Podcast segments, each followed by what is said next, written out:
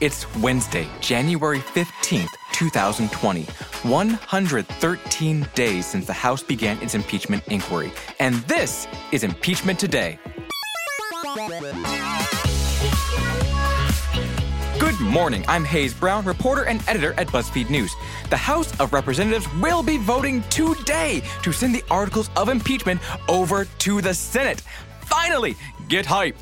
Okay, today we're talking to Addy Baird about the members of the House who will be prosecuting the president, aka the House managers, as it were.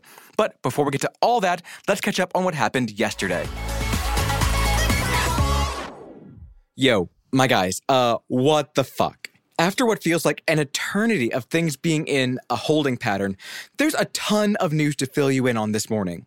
House Democrats announced Monday evening that they were including new information with the impeachment documents being sent over to the Senate.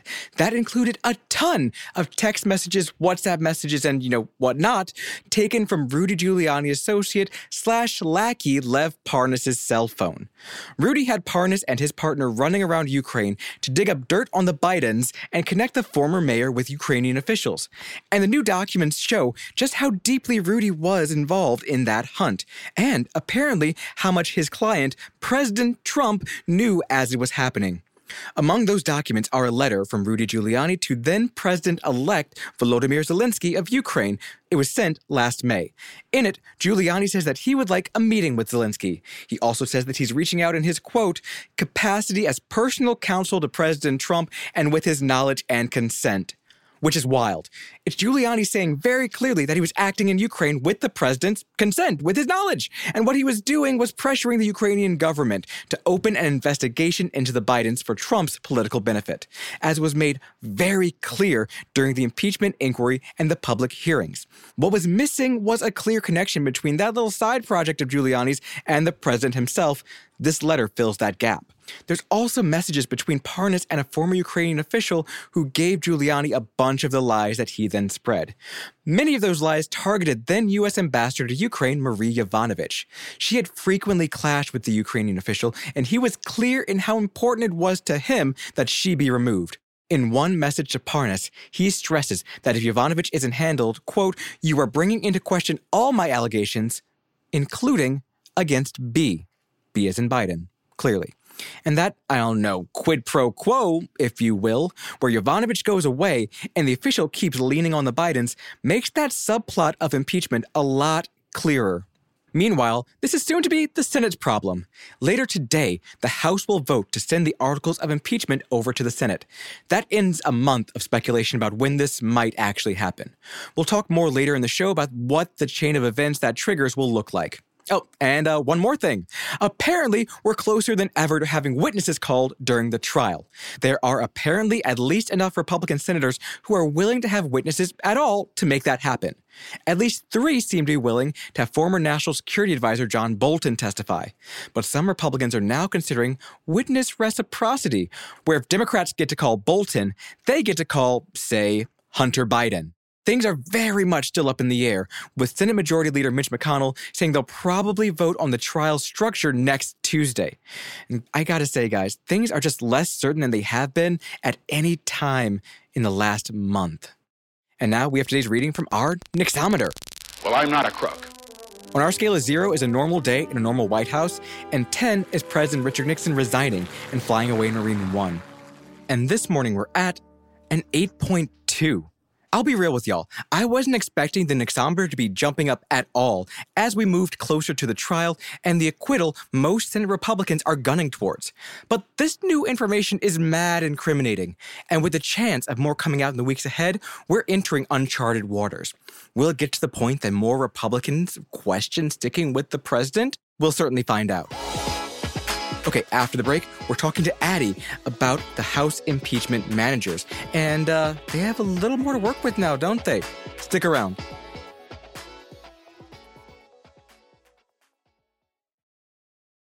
At SheFit, we're tired of hearing new year, new you, fat burning secrets, and lose weight fast. The only thing you need to lose is self doubt. The body you're in deserves respect, love, and support. Support you're not getting from your current sports bra. It's time to experience the only sports bra that actually does its job and outperforms the most popular brands on the market. It's time to feel real support from SheFit. Save $10 today at shefit.com slash 2022. Hi, I'm Hillary Clinton, and I'm excited to be back with a new season of You and Me Both.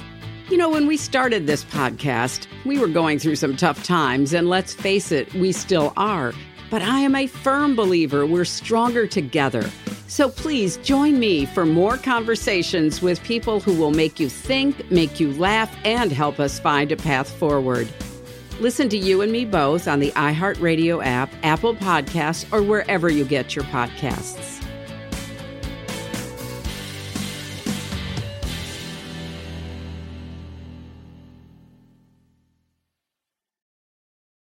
Adoption of teens from foster care is a topic not enough people know about, and we're here to change that. I'm April Dinwiddie, host of the new podcast, Navigating Adoption, presented by Adopt US Kids. Each episode brings you compelling real life adoption stories told by the families that live them with commentary from experts. Visit adoptuskids.org slash podcast or subscribe to Navigating Adoption presented by Adopt US Kids. Brought to you by the U.S. Department of Health and Human Services Administration for Children and Families and the Ad Council.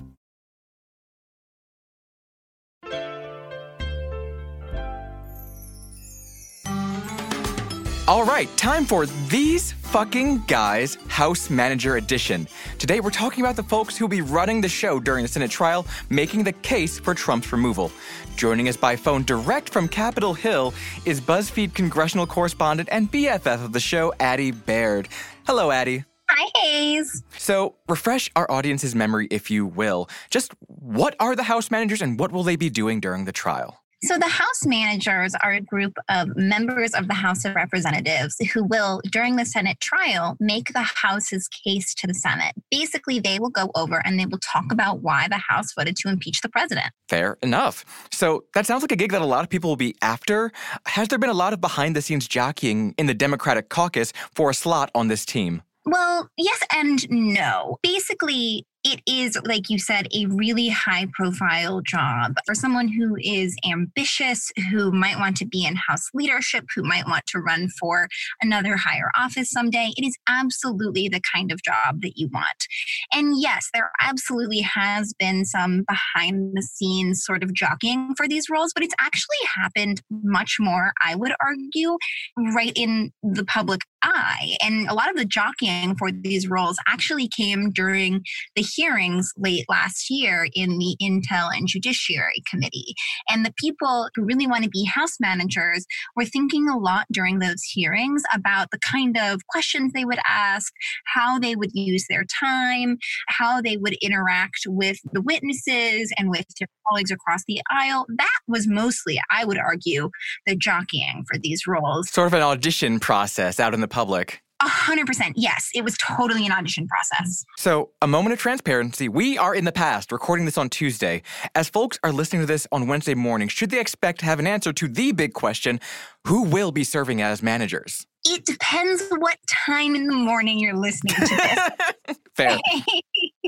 so, yeah, what we do know is that they are going to vote on a resolution tomorrow to transmit the articles of impeachment to the Senate and name House managers. House Majority Leader Steny Hoyer told us today that he doesn't know for sure on timing. We don't know what time the House will vote on any given bill until the night before, usually. So he said he didn't know on timing yet, but he did say that it's possible that Pelosi will announce the names of the impeachment managers before they actually vote on the resolution. But that's kind of all he said and all that we know so far. So it's possible by the end of the day tomorrow, yes, you will absolutely know. Um, the end of the day today, when you're listening to this, it's really anyone's guess when that will. So let's play a guessing game then. Whose names are being floated then as possible managers? Yeah, this has been a game that we have been playing on the Hill with other reporters for a while now. There are two that we basically know for sure, and that other members have said, you know, absolutely Adam Schiff and Jerry Nadler, the Intel and Judiciary chairs, respectively, will be impeachment managers and they will lead the impeachment managers team. A few other names that have been floating around, all of them have been members of the Intel and Judiciary committees, which were obviously really closely involved in the impeachment investigation in the House.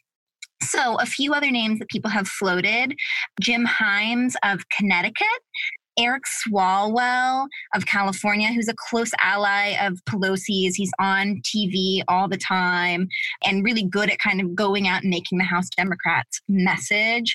Val Demings of Florida, I think that Pelosi wants to be conscious about making sure it's not just white dudes that are headed up there to make the case.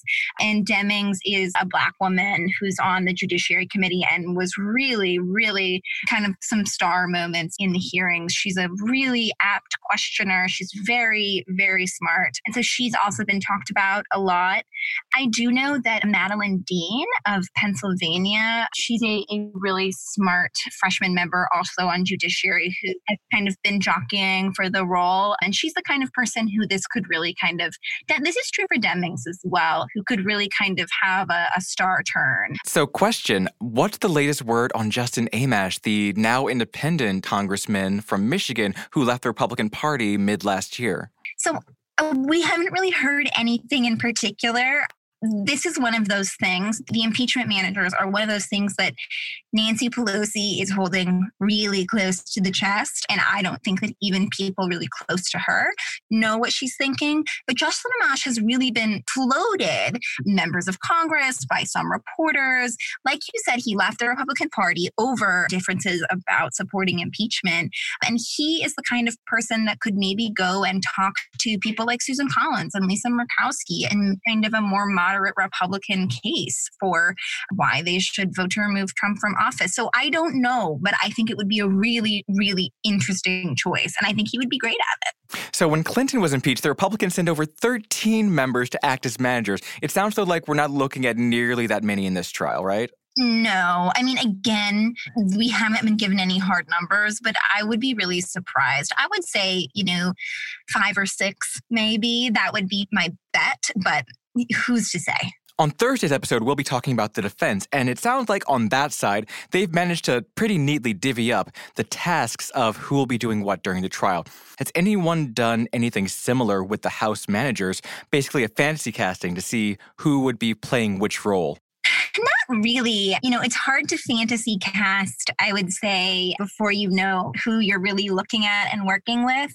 I do think Justin Amash is sort of fantasy casting. I think that that would be a really particular role that he could play. This isn't fantasy casting. This is just like reality. Like Schiff and Nadler are going to lead this and play similar roles to the roles that they played in the hearings where they led their committees and really made the case in their statements. But yeah, outside of that, you know, I think that a lot is up in the air and it'll be kind of fun to see how these things shake out, especially with some of these members, you know, like Val Demings, who don't have as much of a national profile. I think that we'll be able to kind of see her or a member or two like her craft a role for themselves. Yeah, there are just so many huge question marks still as we head into the trial, including the question of witnesses.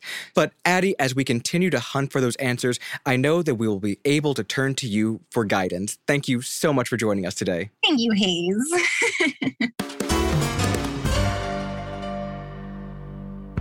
okay, it is time for the latest edition of Trial Watch 2020. It's where we run down what's happening next in the Senate impeachment trial. So, we described in Monday's episode what happens once the House managers are named and how they march on over to the Senate side of the Capitol to start the trial. They'll be doing that tomorrow. Then, on Thursday, per the Senate's rules, is when the process of the trial really gets into gear. Chief Justice of the United States John Roberts will come on over from the Supreme Court and be sworn in as the presiding officer for the length of the trial. He, in turn, will swear in the senators as a jury with a special oath which reads I solemnly swear that in all things appertaining to the trial of the impeachment of Donald J. Trump, now pending, I will do impartial justice according to the Constitution and laws, so help me God. Every senator will agree to those words and sign something called an oath book. So, yeah, it's like taking the black in Game of Thrones, except not at all, because some senators seem to have different ideas of impartiality. McConnell, Graham, every GOP senator, basically. Jeez, a lot of dust in this studio today. We really need to clean in here. They'll also send a summons to the president saying, uh, You've been impeached. Got anything to say about it? That's what we have for you today. Tune in tomorrow for more Trial Watch 2020.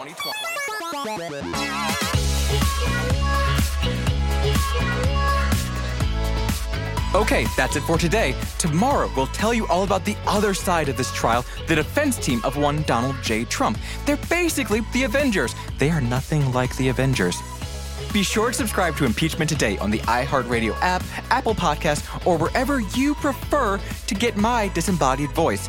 And uh, maybe leave us a rating and a review, please, and thank you. Also, tell your friends about the show as we all figure this out together.